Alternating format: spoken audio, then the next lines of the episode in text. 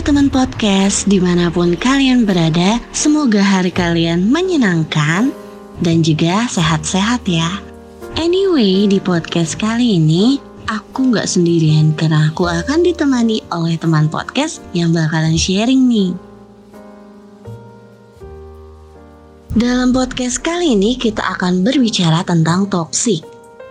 Anyway, menurut teman podcast nih, toxic itu apa sih? Ya, secara garis besar, toksik ini merupakan istilah yang biasa digunakan untuk kita menggambarkan sebuah kondisi yang negatif atau lingkungan yang negatif bahkan untuk orang-orang yang negatif. Makanya banyak banget istilah ada toxic people, toxic relationship, toxic parenting, dan sebagainya.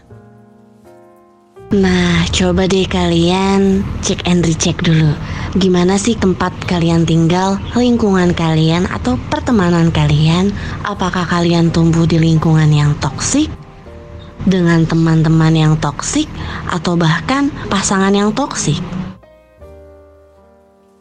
Beberapa hari yang lalu ini aku sempat cek-cek artikel-artikel tentang pembunuhan yang dilakukan sama anak jadi seorang anak membunuh orang tuanya dan ada artikel menarik yang bikin aku baca, aku gali terus informasinya itu tentang sepasang kakak beradik.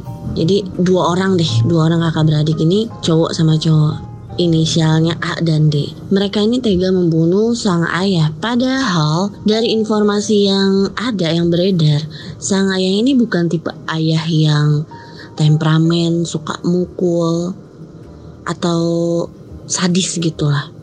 Tapi justru ayahnya ini cenderung lebih sering menghukum anak-anaknya ini dengan cara anaknya disuruh duduk di sebuah ruangan terus ayahnya tuh cuma diam menatapi mereka aja tanpa dipukul, tanpa dimaki-maki. Tapi ternyata justru hukuman ini pun bisa berdampak kurang baik bagi kesehatan mental si anak. Meskipun sebenarnya kasus yang kayak gini tuh bukan cuma satu dua banyak. Ada lagi seorang anak perempuan yang membunuh ibu kandungnya sendiri dengan sadis yang sempat viral itu karena kecantikannya balik lagi rata-rata kasus-kasus ini pun terjadi akibat uh, ada yang broken home. Broken home itu kan bukan sekedar perceraian ya tapi kalau misalnya hubungan antara ayah dan ibunya ini nggak baik tapi mereka nggak cerai pun itu bisa termasuk loh yang namanya broken home. Jadi luas ya makna broken home itu menurut aku. Nah kalau menurut kamu sendiri nih seperti apa sih toxic parenting itu atau apa sih pandangan kamu tentang broken home?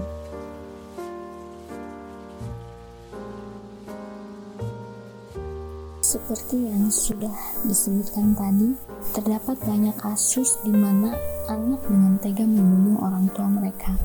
Mungkin hal itu disebabkan karena kesalahan orang tua dalam mendidik anak-anak mereka. Menurutku, toxic parenting itu adalah cara mendidik anak dengan pola asuh yang buruk. Sebagai contoh, ada orang tua yang mendidik anak dengan keras. Misal, si anak melakukan kesalahan, maka orang tua akan memarahinya, memakinya, bahkan memukulnya. Dan tentu saja toxic parenting ini akan berdampak pada psikologis atau kesehatan mental si anak. Selanjutnya broken home. Tentu yang terlintas dalam pikiran kita ketika mendengar kata broken home adalah perceraian kedua orang tua. Tapi menurutku broken home itu adalah ketika hilangnya cinta, kasih sayang, dan perhatian orang tua pada anak. Masalahnya begini, ada anak korban perceraian orang tua yang justru hidup dengan baik bahkan sukses. Tapi paradigma kita tentang anak broken home selalu mengarah pada anak-anak nakal yang masa depannya hilang, hancur karena orang tua mereka. Jadi, kesimpulannya, mau anak broken home ataupun bukan broken home, semuanya tergantung pada pola asuh orang tua dalam mendidik anak mereka. pola asuh orang tua sangat berpengaruh pada perkembangan emosional dan psikologis anak.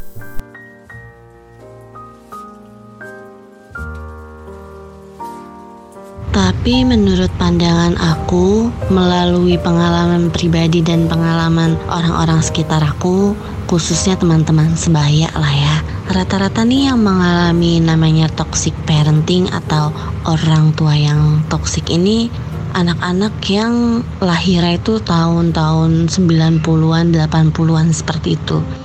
Di mana si anak-anak nih dididik oleh orang tua yang kayak apa ya cara didiknya tuh turun temurun kayak misalnya dulu papa dulu mama dididik nenek kamu tuh kayak gini pulang malam disabet ditampar. Jadi mereka nurunin ke anak-anaknya. Berbeda dengan orang-orang tua yang kaum milenial lah atau anak-anak yang lahir di tahun 2000-an 2000-an setelahnya rata-rata orang tuanya ini udah udah cukup cerdas, udah mereka juga udah punya wawasan yang cukup luas untuk mengetahui bagaimana sih pola asuh atau pola didik yang tepat untuk anak mereka.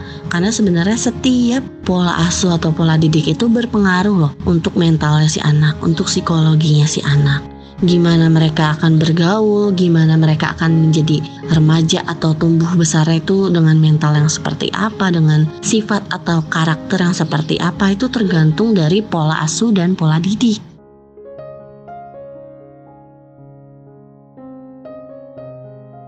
Terus gimana dong kalau misalnya kita yang udah terlanjur dididik atau diasuh dengan pola asuh atau pola didik yang tergolong toksik? Apakah nantinya ke depannya aku akan menjadi toxic parent juga? Itu belum tentu nih teman podcast. Balik lagi ke diri kita sendiri. Apalagi di zaman sekarang kan kita udah semakin canggih, tentu membuat kita pun wawasannya semakin banyak, semakin luas dan mencerdaskan tentunya. Kita bisa ambil-ambil sisi-sisi positif. Seperti misalnya kita belajar tentang parenting. Nggak ada salahnya kok kita masih muda masih umur belasan masih umur 20-an tapi udah paham tentang parenting itu justru bagus itu bisa dijadikan aset buat kita ke depannya. Kayak sebelumnya kan sempat trending topik tuh di Twitter kayak hashtag cukup berhenti di saya. Itu kayak mereka mengkampanyekan bahwa uh, dunia uh, dunia aneh juga di seluruh dunia bahwa tentang ketoksikan uh, orang tua itu cukup berhenti di kita aja, cukup berhenti di saya. Jangan sampai semua jadi turun temurun terus, nggak habis-habis dong yang namanya toxic parent. Seperti itu. Jadi kalau kita udah mengalami yang namanya toxic parenting itu berhenti di kita, kita yang ubah sendiri ke bawahnya. Jadi kita punya pola asuh yang lebih baik dari sebelumnya gitu. Jadikan pelajaran. cukup sering juga orang-orang nih atau teman-teman kayak sharing. Orang tua gue kayaknya lebih sayang sama adik gue atau orang tua gue kok cuek banget ya. Atau mungkin ada lagi kenapa sih orang tua suka banget banding-bandingin anaknya? Balik lagi sih ya ke diri kita. Seperti yang udah tadi aku bilang ada baiknya yang kalau kita udah ngalamin apa itu toxic parenting jangan sampai kita membuat diri kita pun ke depannya menjadi toxic parent juga. Stop, cukup di kita aja, cukup kita yang ngalamin, tapi anak cucu kita nanti nggak ngalamin. Nah, buat kalian yang lagi uh, di dalam toxic parenting ini, kalian butuh teman curhat, tapi bingung mau curhat ke siapa, di mana, aman gak? Kadang malah jatuhnya kan curhat di sosmed tapi sosmed itu gak sepenuhnya benar loh teman-teman. Kadang kalau curhat di sosmed itu malah jatuhnya jadi mendirect untuk kita ke arah yang negatif kalau banyak yang menanganinya yang gak tepat malah kayak udah kabur aja dari rumah atau udah uh, maki-maki balik ortunya dan semacamnya untuk saran aku sih untuk teman-teman yang lagi ngalamin toxic parenting dan benar-benar butuh teman curhat, coba ke mulaiceritayuk.com.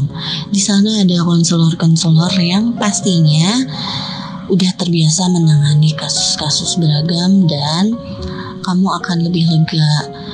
Mental kamu pun gak terlalu terbebani oleh kesetresan kamu menghadapi toxic parent yang akhirnya malah jadi bikin insecure. Karena nggak nggak sedikit orang yang berawal dari toxic parent berawal dari memiliki orang tua yang toksik akhirnya jadi malah insecure. Ngomong-ngomong insecure di episode selanjutnya kita bakal bahas tentang insecure. Kita bakal sharing-sharing santai yang berbau-berbau tentang insecure kita